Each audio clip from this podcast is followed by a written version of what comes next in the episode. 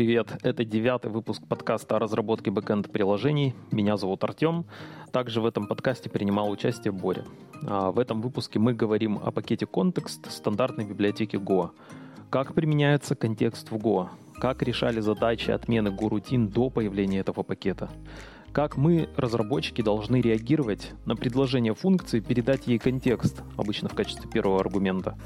Как на самом деле обрабатывается контекст под капотом? Также мы написали обзорную статью по контекстам в Go с примерами, которые можно запустить в плейграунде и лучше понять устройство и применение контекстов. Приятного прослушивания.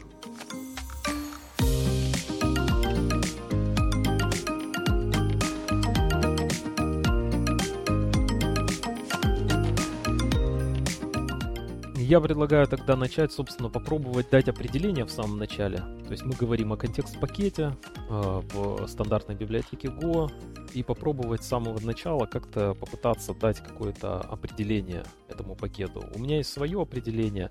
Боря, ты можешь свое определение дать пакету? Контекст-пакет — это пакет, который в GoLang используется для отправки cancellation сигналов, то есть сигналов на отмену. И часто он используется для реквестов. Отменять можно либо по какому-то ивенту, либо по таймауту, либо по дедлайну. Ну, я бы так это определил. Вообще слово «контекст» интересно. Вот как в жизни ты понимаешь? Вот это же какое-то бытовое такое слово. Мы в жизни часто используем, я имею в виду в быту, слово «контекст». Можно даже с этого начать. Как бы ты сказал, что такое вот контекст обычно? Блин, ну ты меня заставляешь прям погуглить. Ну, если прям своими словами попытаться прямо сформулировать, это некое окружение, которое сопутствует какому-то выполняющемуся действию. Есть очень конкретное определение контекста. Контекст – это прям ты можешь показать пальцами, что вот это контекст. Очень часто там… Зачем вообще используется этот термин? Он часто используется в ситуации, когда ты пытаешься интерпретировать, понять смысл какого-то слова. И это слово, обычно у нас там много всяких разных синонимов, и ты читаешь какой-нибудь текст, и ты видишь некоторое слово. Если ты и вырвешь его из контекста, если ты не будешь обращать внимание на окружающие слова, предложения, смыслы, то тебе будет казаться, что вот что-то одно подразумевается под этим словом.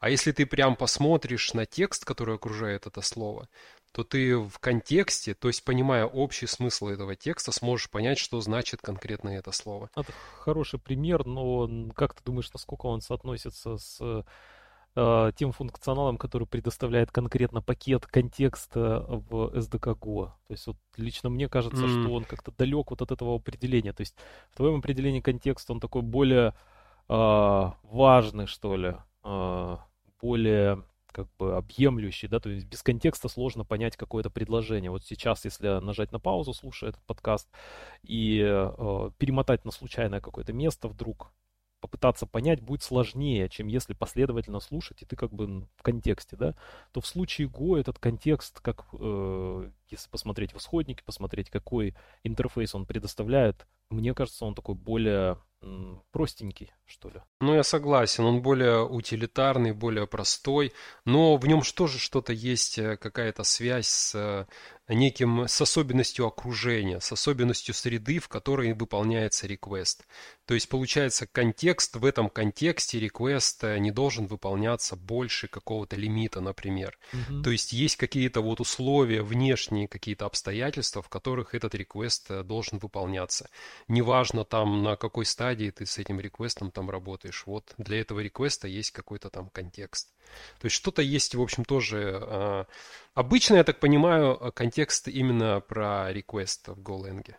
Это так же, да? Да, это, ну вот я когда готовился к подкасту, мне стало интересно вот как раз историческую такую посмотреть перспективу, заглянуть, а как там все было, когда не было контекста, как в Go решали проблемы, связанные с отменой выполнения каких-то процедур.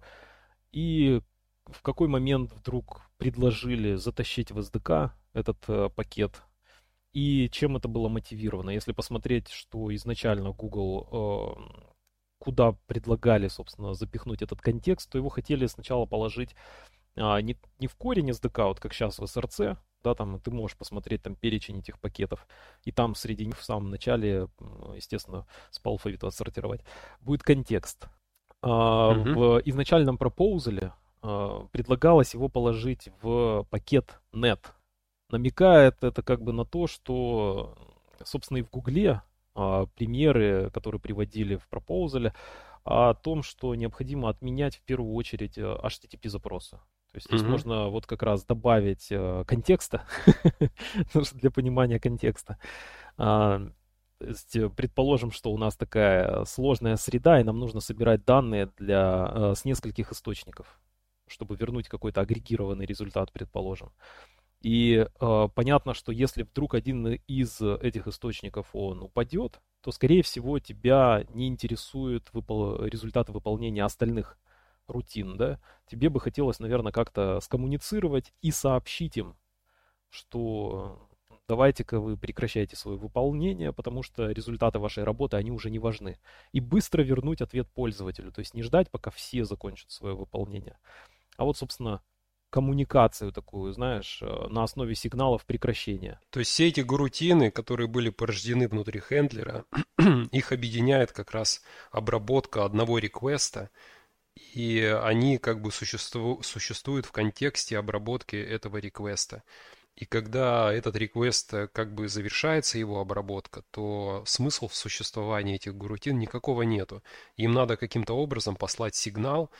Я так понимаю, именно вот этот общий объект, который объединяет все эти горутины, он используется для того, чтобы сигналы эти посылать. А вот ты говоришь про пропоузал. Там было что-то такое интересное в самом этом пропоузале, что тебе понравилось? Ну, я там слишком вот прям до конца не читал в пол, а первую половину и несколько комментариев таких самых главных я, собственно, посмотрел, прочитал.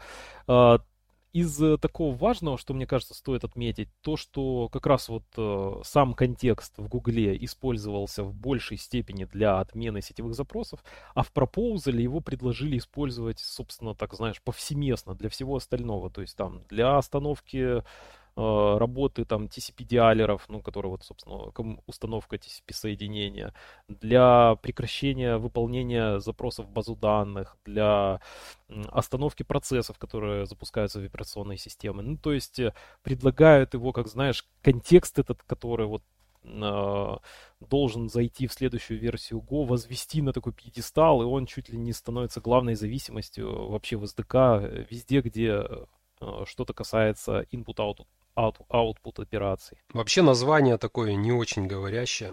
Если сравнить с другими именами, вот, например, смотришь там str.conf, там понятно, другие там time, понятно. Когда видишь слово контекст, думаешь, что? Да, про что то есть, это если вообще вот этот такое? Перечень как раз посмотреть, это абсолютно точно то же самое. То есть есть два, наверное, таких пакета, которые не очень понятны. Ну вот арены появились в Go 1.20. И когда ты видишь арена, там в самом начале, то тоже не очень понятно, без понимания и чтения документации, непонятно, что там, собственно, происходит. И контекст. Все остальные пакеты, все остальные имена, они более-менее самоочевидные. Почему бы не назвать там какие-то прекращения, ну что-нибудь сигналом или что-то вот, что-то в названии именно про сигналы использовать. SIG, например, сокращение. И что-нибудь вроде REC-SIG, например, типа сигналы реквеста, обработки реквеста. Ну, я как раз про это тоже думал. То есть я попытался найти причину именно такого нейминга. И ничего не смог найти, но натолкнулся на ряд публикаций всяких научных. В том числе, вот мне понравилась та ссылка, которую ты мне скидывал на Context Object Design Pattern джавовский. И мне кажется, вот откуда-то оттуда растут ноги. То есть существует такой паттерн Context Object. И вот контекст-пакет в Go, он в некотором смысле реализует этот паттерн. И если прям посмотреть вот дословно цитату, я сейчас переведу вольно на русский язык, из научной публикации, где впервые, это, как, скажем так, был срезюмирован этот опыт и выражен в виде именно научной публикации. Это 2005 год, называется, собственно, публикация, будет ссылка обязательно в шоу-ноутах, Context Object Pattern.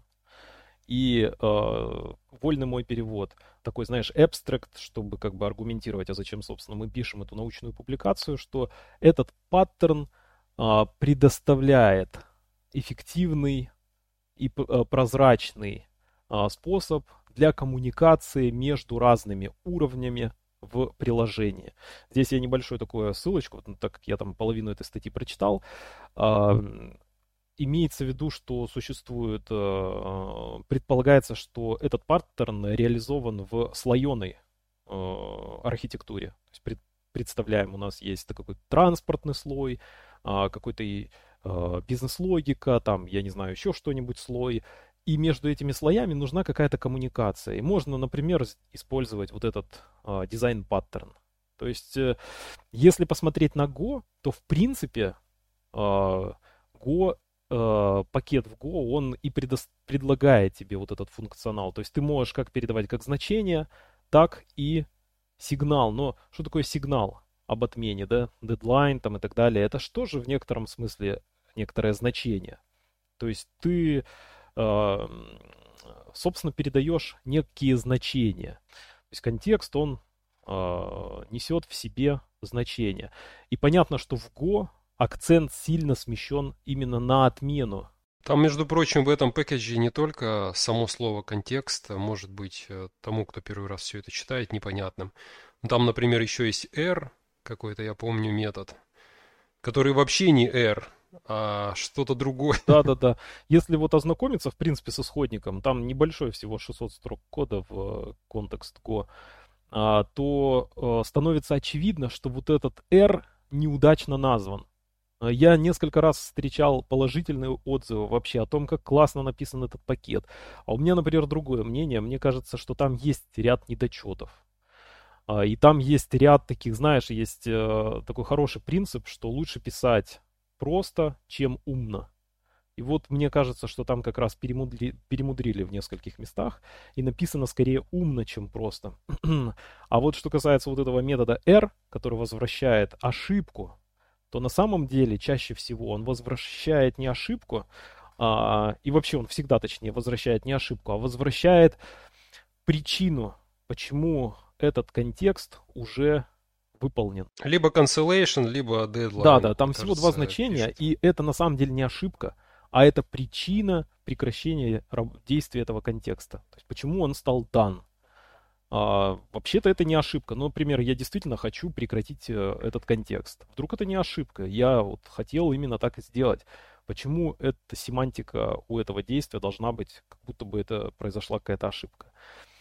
Ну, то есть есть какие-то, знаешь, такие шероховатости, неудачные, как мне кажется, нейминг местами. И я на гитхабе читал тоже этот пропоузал о том, чтобы перенести из X в SDK package context.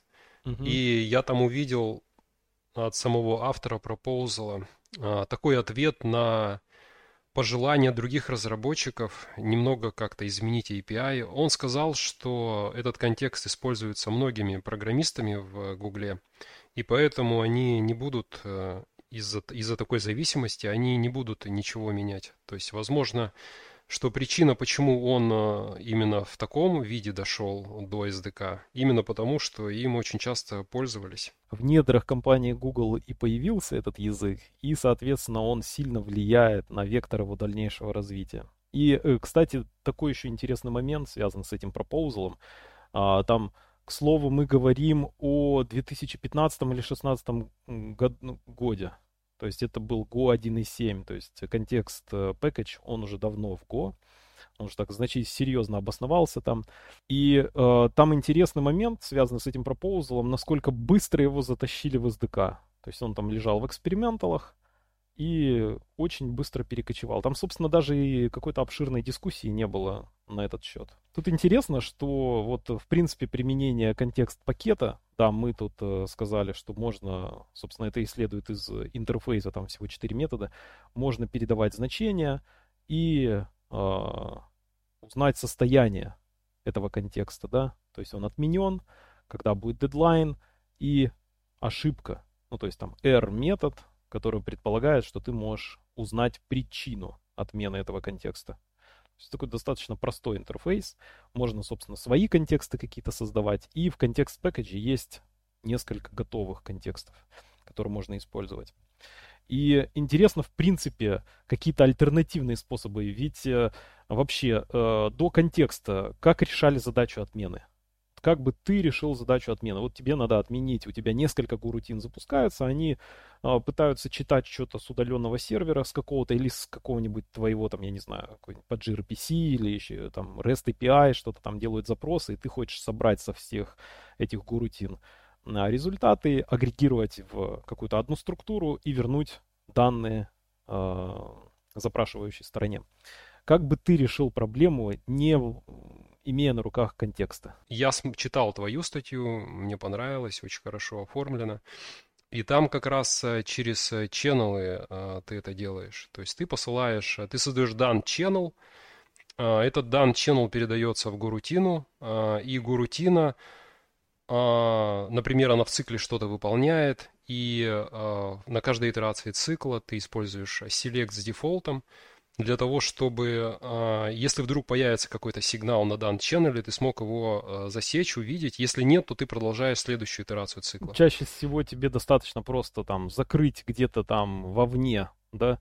Закрыть этот ченнел. Да, все верно. И этого достаточно. Это как про... Между прочим, вот это очень интересное на самом деле. То есть это очень интересная особенность ченнелов в GoLang, то, что ты можешь легко использовать ченнел для бродкастинга, для того, чтобы всем, кто получил этот ченнел, все могли увидеть какое-то событие. Ты просто его закрываешь, этот ченнел. То есть, если бы ты... Представь, что у тебя там 10 потребителей, 10 Go-рутин, которые пользуются этим ченнелом, и ты каждый... И ты бы хотел 10... Тебе бы пришлось 10 каких-нибудь значений записать в ченнел, чтобы каждая из этих Go-рутин что-то получила. А тут, получается, тебе нужно всего лишь сделать одно действие, это всего лишь закрыть этот ченнел, чтобы все узнали о том, что произошло. Это прикольная штука. А смотри, вот ты интересное решение предложил, оно, в принципе, такое, да, достаточно очевидное, передать в функцию какой-то ченнел. Угу. А почему бы не сделать, скажем так, глобальным этот ченнел? И просто функция будет обращаться к глобальному ченнелу и там, например, что-то спрашивать. Или через Mutex сделать. То есть ты можешь какой-то переменной обращаться через Mutex и считывать состояние. Типа, какое там значение? 0 или 1? Ну, предположим, если типа 1, тогда надо прекращать. Если другое значение, то продолжаем работу дальше. Ну...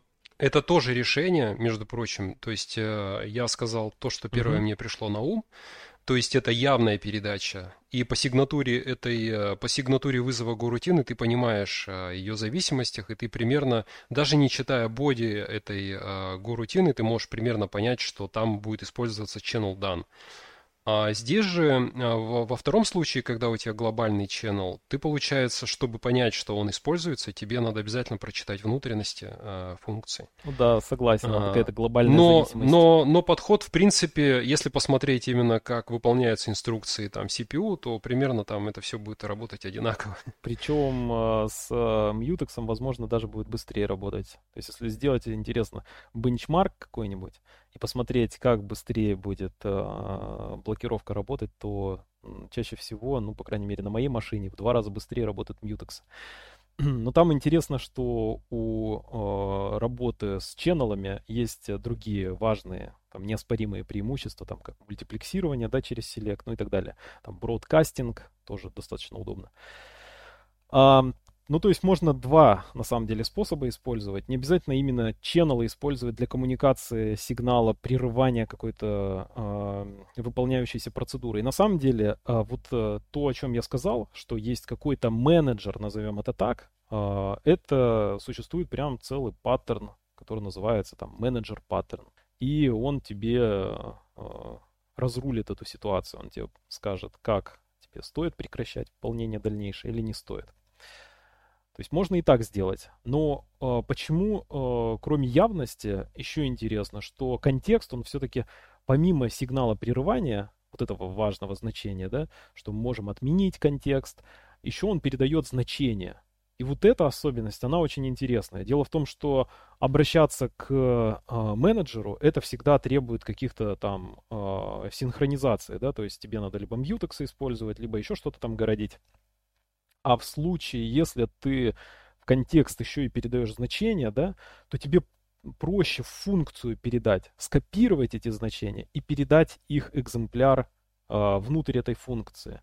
И таким образом в конкурентной среде, да, в конкурентном рантайме у тебя не нужно будет вот эти lock-unlock делать, обращаться к какому-то внешнему менеджеру. У тебя контекст уже несет в себе там какую-то полезную информацию. То есть это еще одна причина, почему, собственно, он тогда давным-давно был введен, этот контекст-паттерн, что в конкурентной среде проще не обращаться куда-то вовне, а проще скопировать значения, да, и вот они вот в контекст, он как бы в себе инкапсулирует вот эти вот значения, несет их в себе, и ты можешь обратиться к этому контексту. Часто можно тоже встретить, что в контекст можно добавлять значения, но, соответственно, можно туда много значений добавить. Можно прочитать, вот знаешь, вот этих рекомендациях, как проходить интервью, как правильно отвечать на разные вопросы, что перегружать, то есть в контекст можно передать. Я прямо такое прочитал, интересно очень. В контексте можно, типа, нести логер, например. О, это целое отдельное обсуждение. Можно ли использовать логер в контексте? Кто-то даже по этой теме, я читал статьи какие-то. Но в скобочках там было это написано. Прям отдельная была тема, которая взбудоражила сообщество.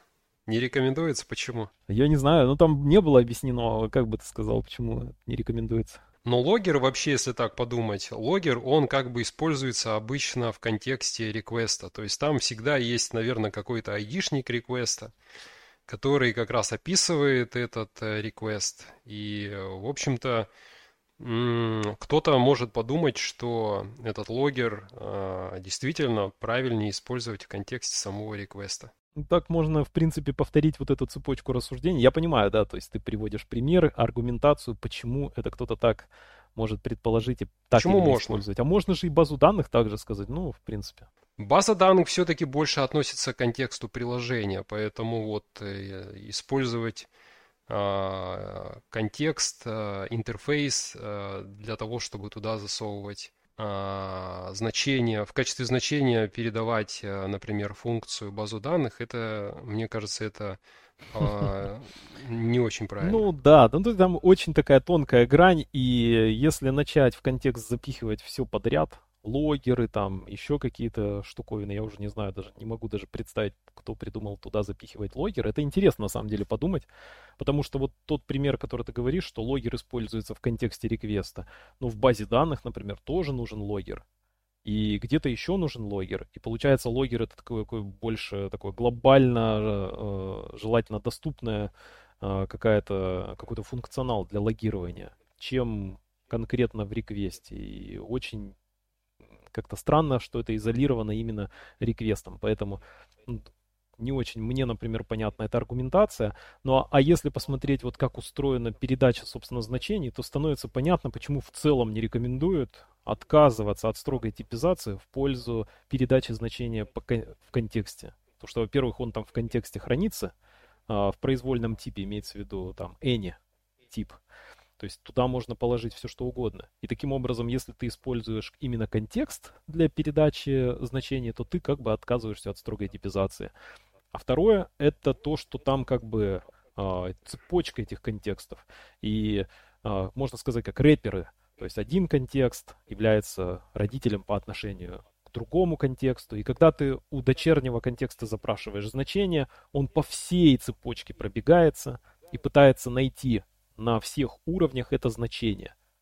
И если у тебя эта цепочка длинная, понятно, что у тебя будет какой-то дополнительный оверхед, который, возможно, критичен, если у тебя там какая-то есть нагрузка. Вот, как мне кажется, вот это вот основная причина, то есть отказ от строгой типизации и то, что не оптимально там выполнено, собственно, хранение и, точнее, обращение. Ну и значения, я так понимаю, чаще всего там передают, может быть, параметры путей, может, еще какие-то параметры запроса.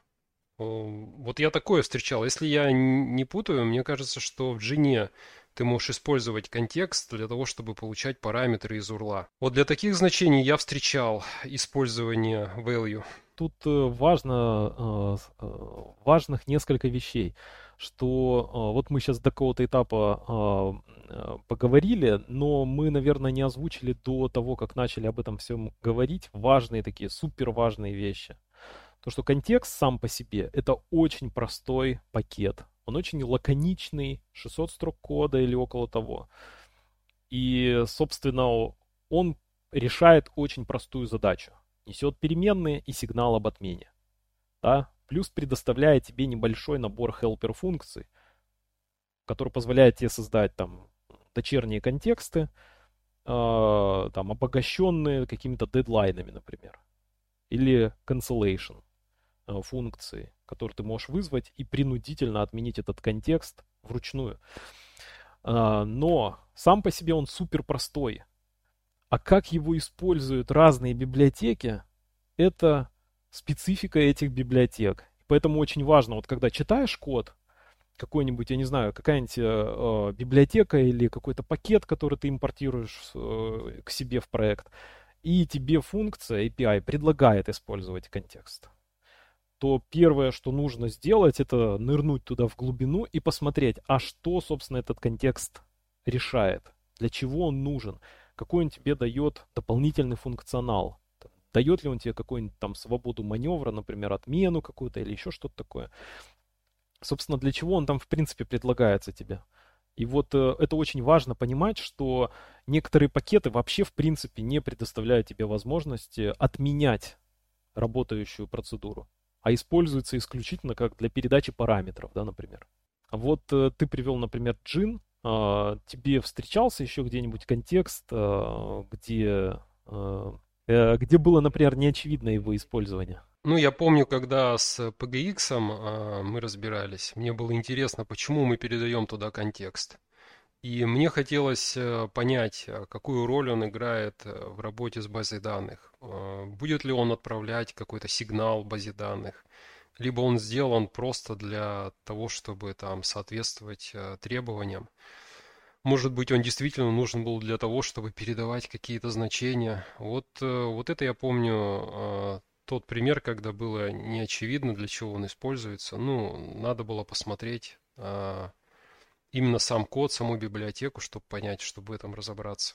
В самом Gin он используется вообще для многого. Там, кажется, и там много очень разных методов ты можешь использовать через этот контекст. То есть там прямо это как God Object, у которого есть все, что тебе нужно для работы. То есть у него такое более такое широкое понимание. Это, я так понимаю, особенность контекстов, которые используются во фреймворках. То есть тебе нужно что-то передавать, очень много разных инструментов, и ты для этого можешь использовать контекст. И внутри контекста засунуть огромное количество всех необходимых методов. Ну и как ты, в принципе, это удобно? То есть вот тебе, как с точки зрения пользователя, тебе же, наверное, в принципе, без разницы. То есть, ну, подумаешь, что там немножечко, оно медленнее, может быть, работает, да, если ты хочешь что-то выбрать из этого контекста. Ну, подумаешь, что он перегружен. Ну и что такого? В принципе, ничего криминального ты не сделал. Сам по себе контекст разрешает тебе там цепочку этих with value, да, расширить значение. Да, это скорее как какой-то тулбокс, набор каких-то инструментов, контекст, вот этот объект, который ты получаешь в хендлере.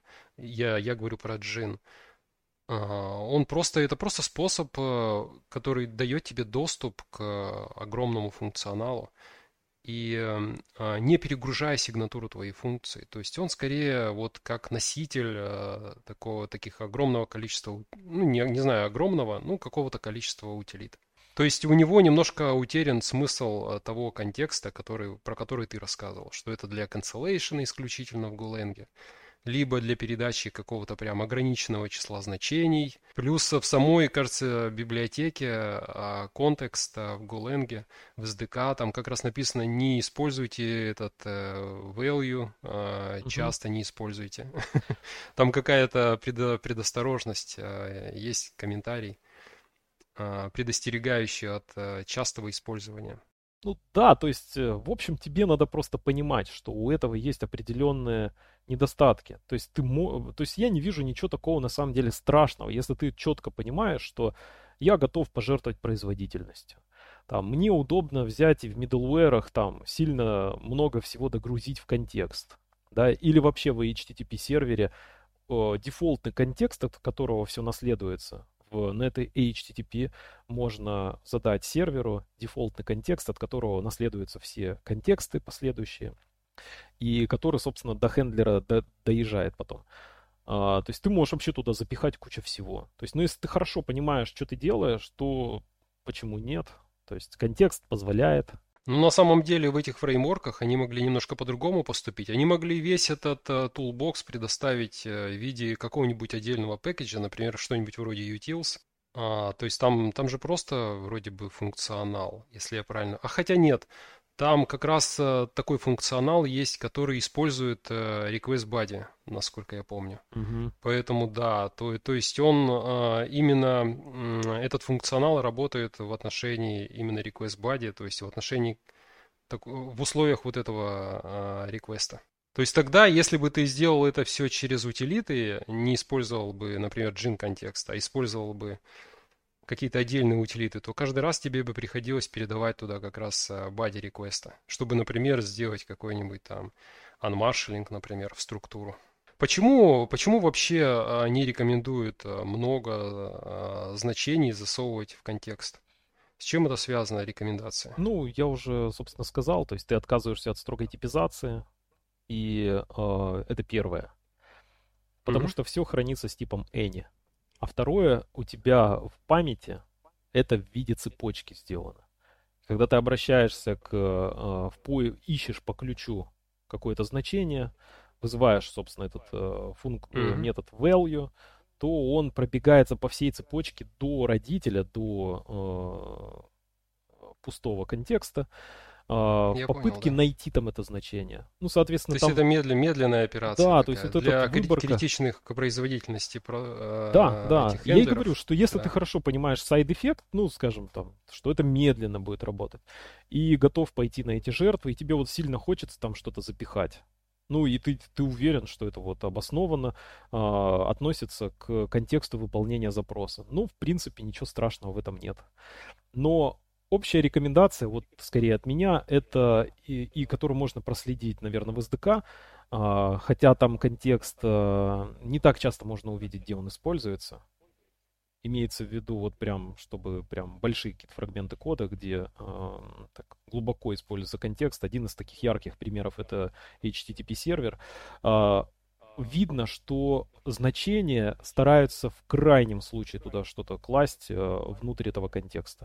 То есть, если, например, посмотреть, а что есть в контексте хендлера, ну, то есть там в реквесте есть контекст, и что есть в этом контексте, то видно, что там всего два значения. Первое значение, такое самое важное для пользователя, это, собственно, сам сервер. То есть ты внутри хендлера можешь вытащить указатель на сервер, который запущен, этот HTTP-сервер, и что-то сделать. Например, там graceful shutdown сделать или просто его, в принципе, быстренько положить через close. И получить какие-то там, не знаю, на каком сервере, на каком IP-порту он там, на адресе, на каком запущен. То есть видно, что стараются этот контекст не перегружать. Ну, понятно, что это SDK. То есть они стараются тебе как можно более легковесное предложить решение. А если у тебя контекст уже заранее там нагружен всякими какими-то там значениями, то, возможно, это тебе не подойдет.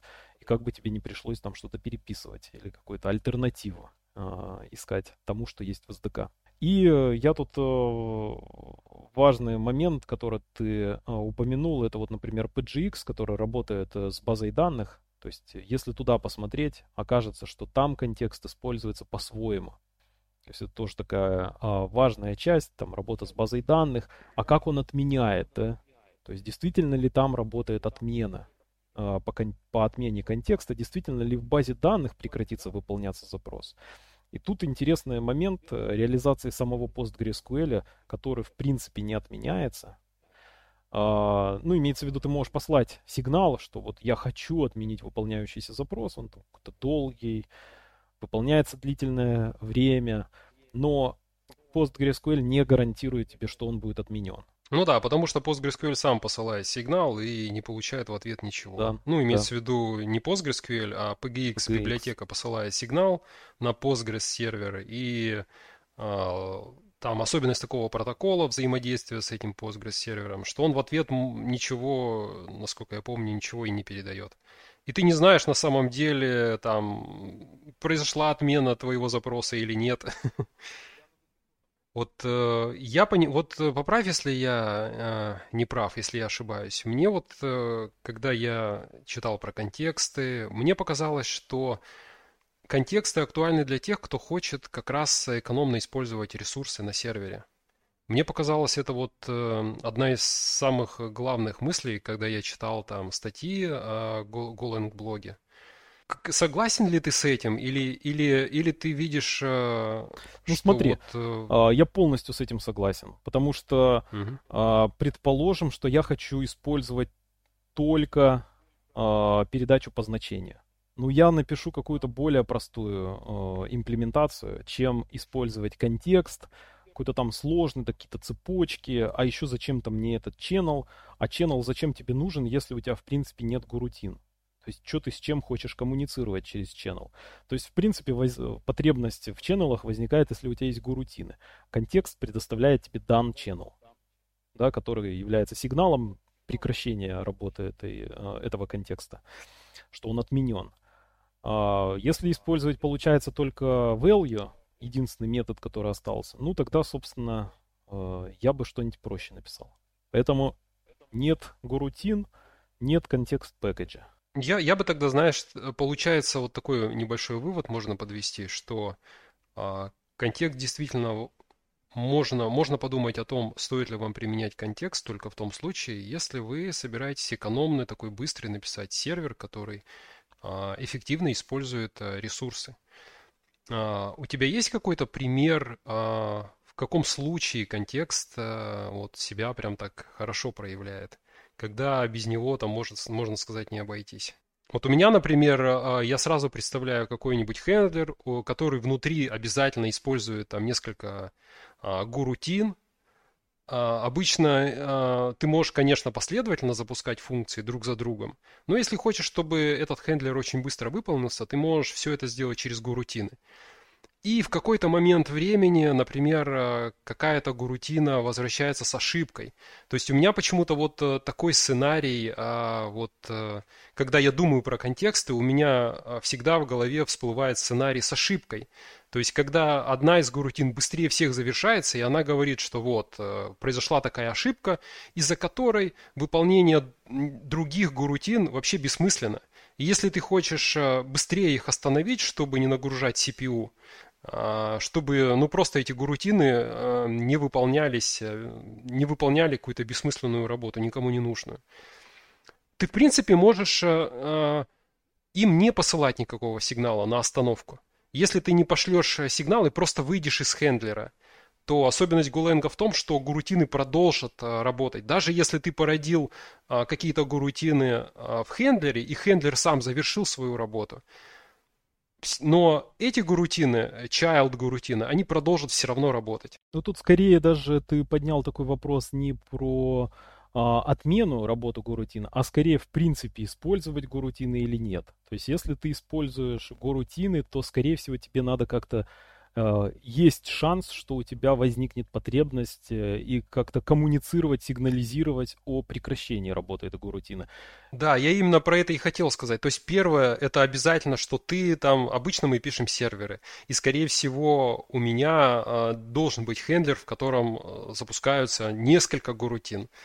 И еще у меня вот почему-то всегда такая ассоциация именно с тем, что какая-то из go-рутин вдруг возвращает ошибку.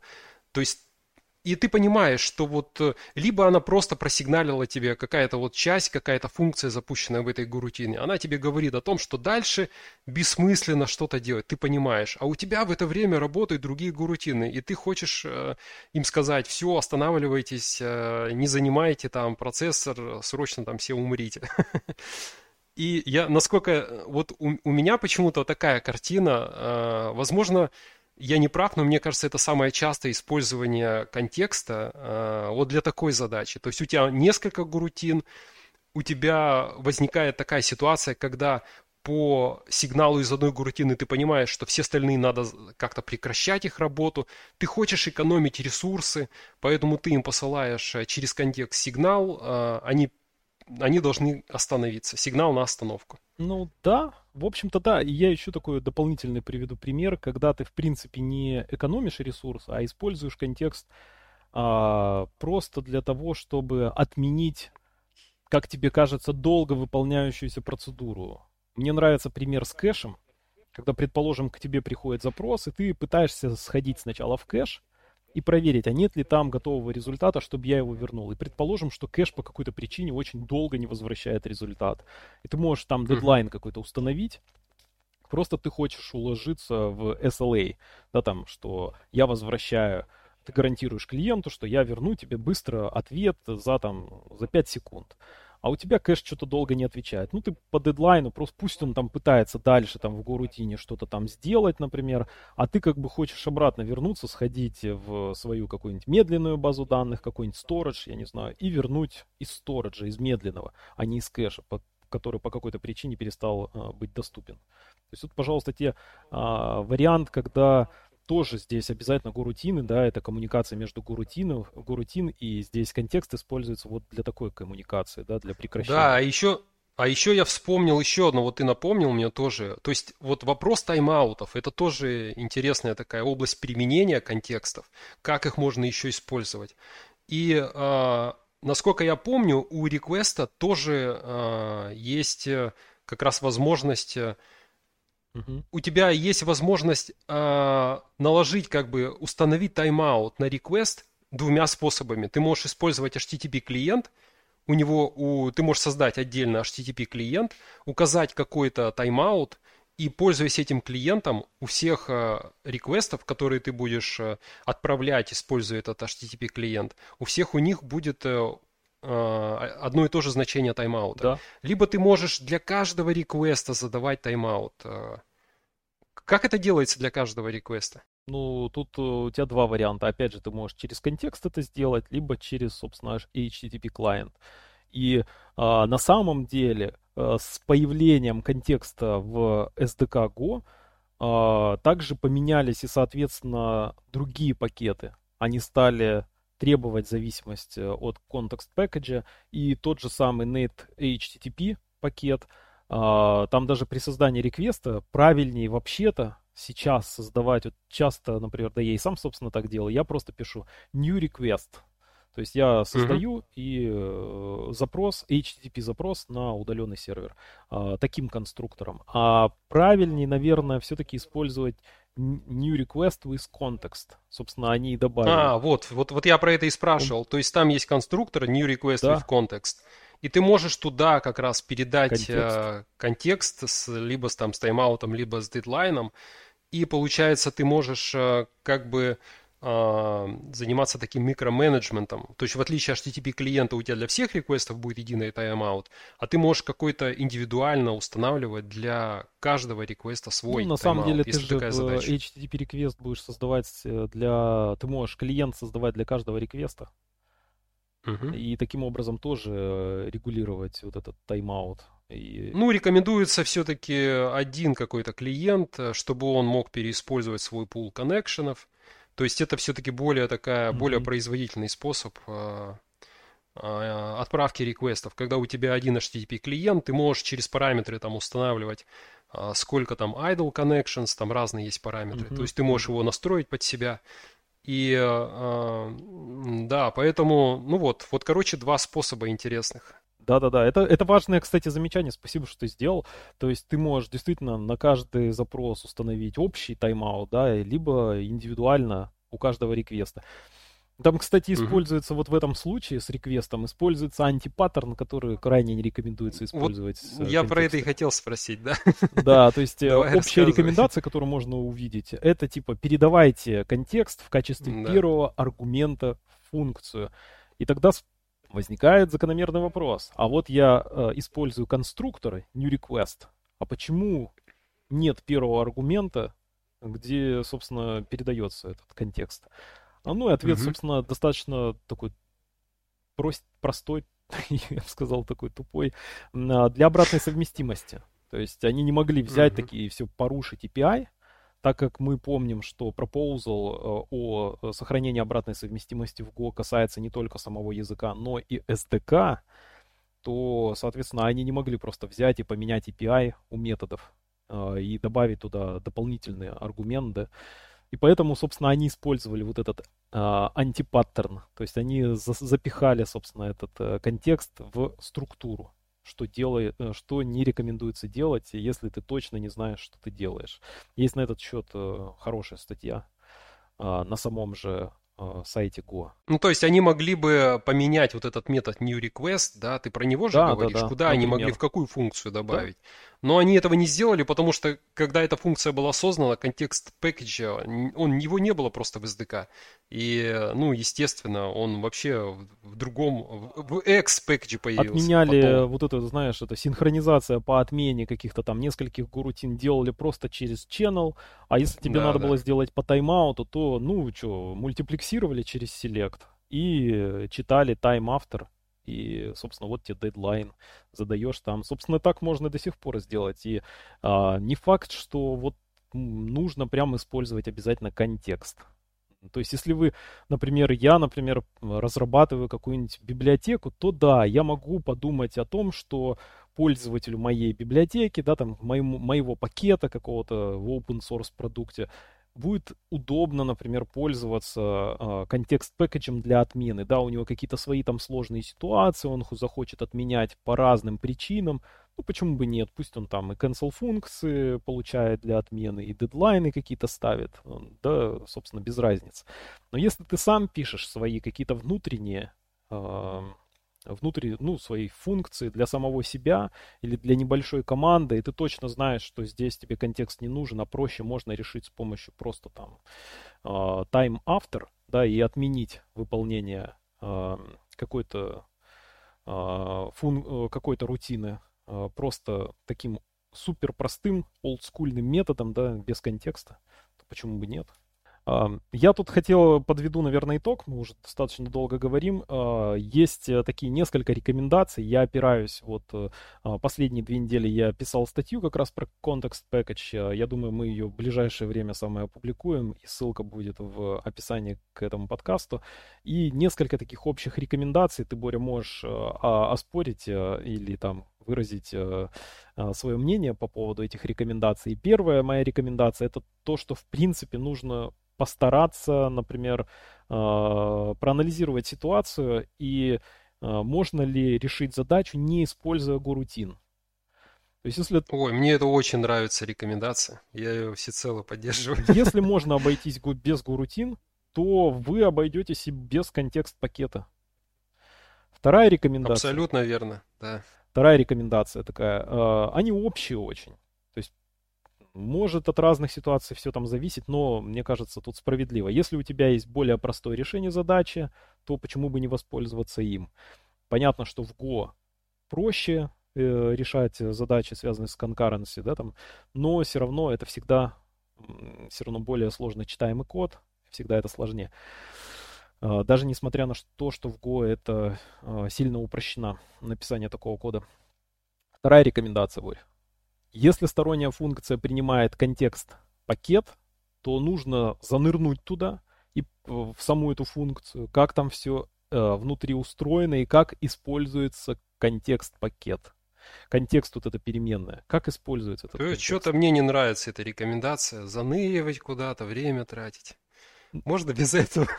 Давай тогда поменяем. У меня третья рекомендация, я ее на второе место поставлю. Если ты не сильно беспокоишься по поводу ресурсов, если ты не планируешь отменять работающую процедуру, тогда ты передаешь просто пустой контекст. Такая рекомендация. Ну да.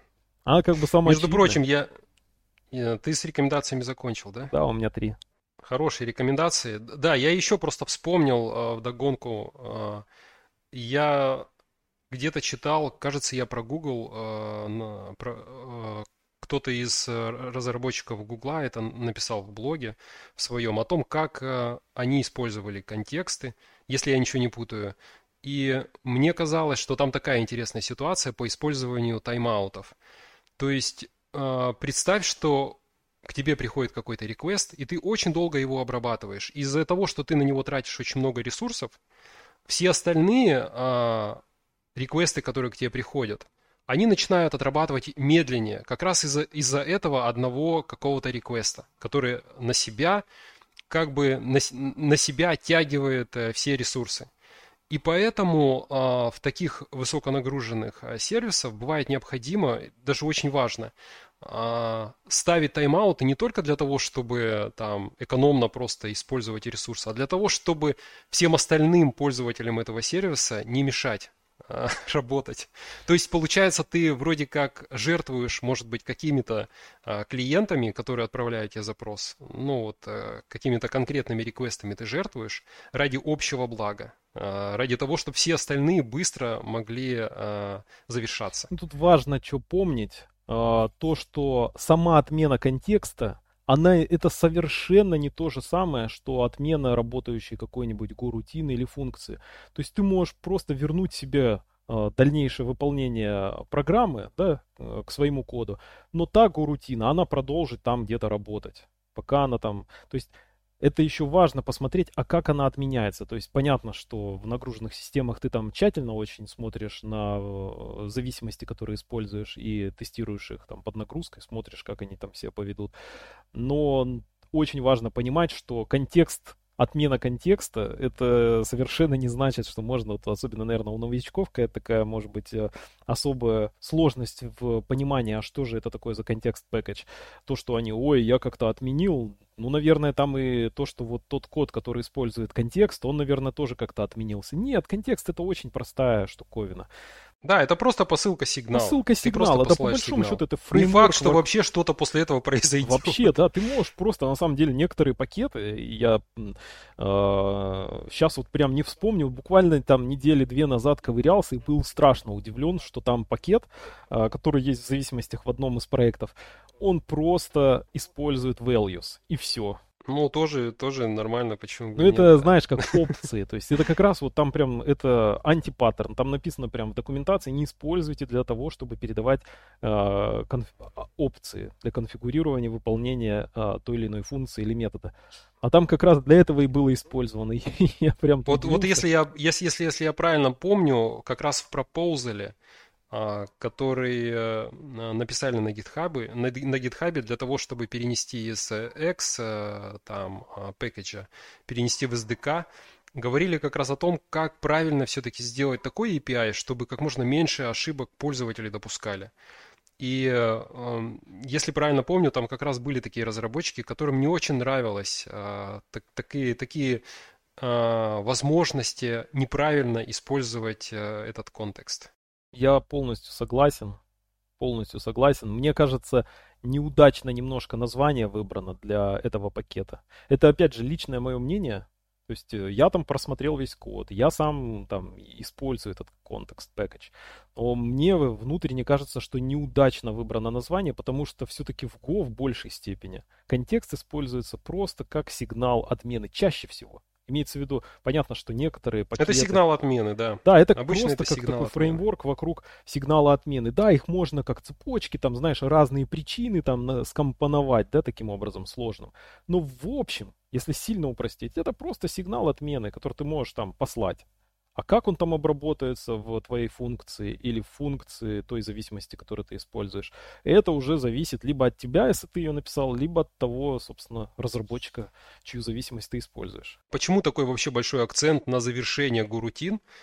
Вот как раз в таких высоконагруженных сервисах, где много создается Go-рутин, самая одна из частых таких проблем, с которой они сталкиваются, это как раз утечка этих Go-рутин. То есть появляются какие-то Go-рутины, которые не прекращаются, которые постоянно висят в памяти. И если у тебя высоконагруженный сервис, то они плодятся очень быстро. И это приводит к снижению производительности сервера.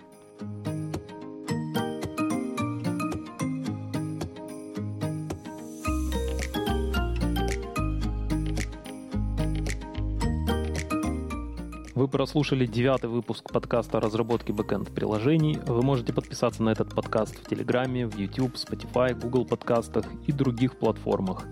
Также вы можете задать нам вопросы, предложить свое участие или предложить какую-либо тему. Для этого нужно отправить запрос на почту. Спасибо, что остаетесь с нами, и до встречи через неделю.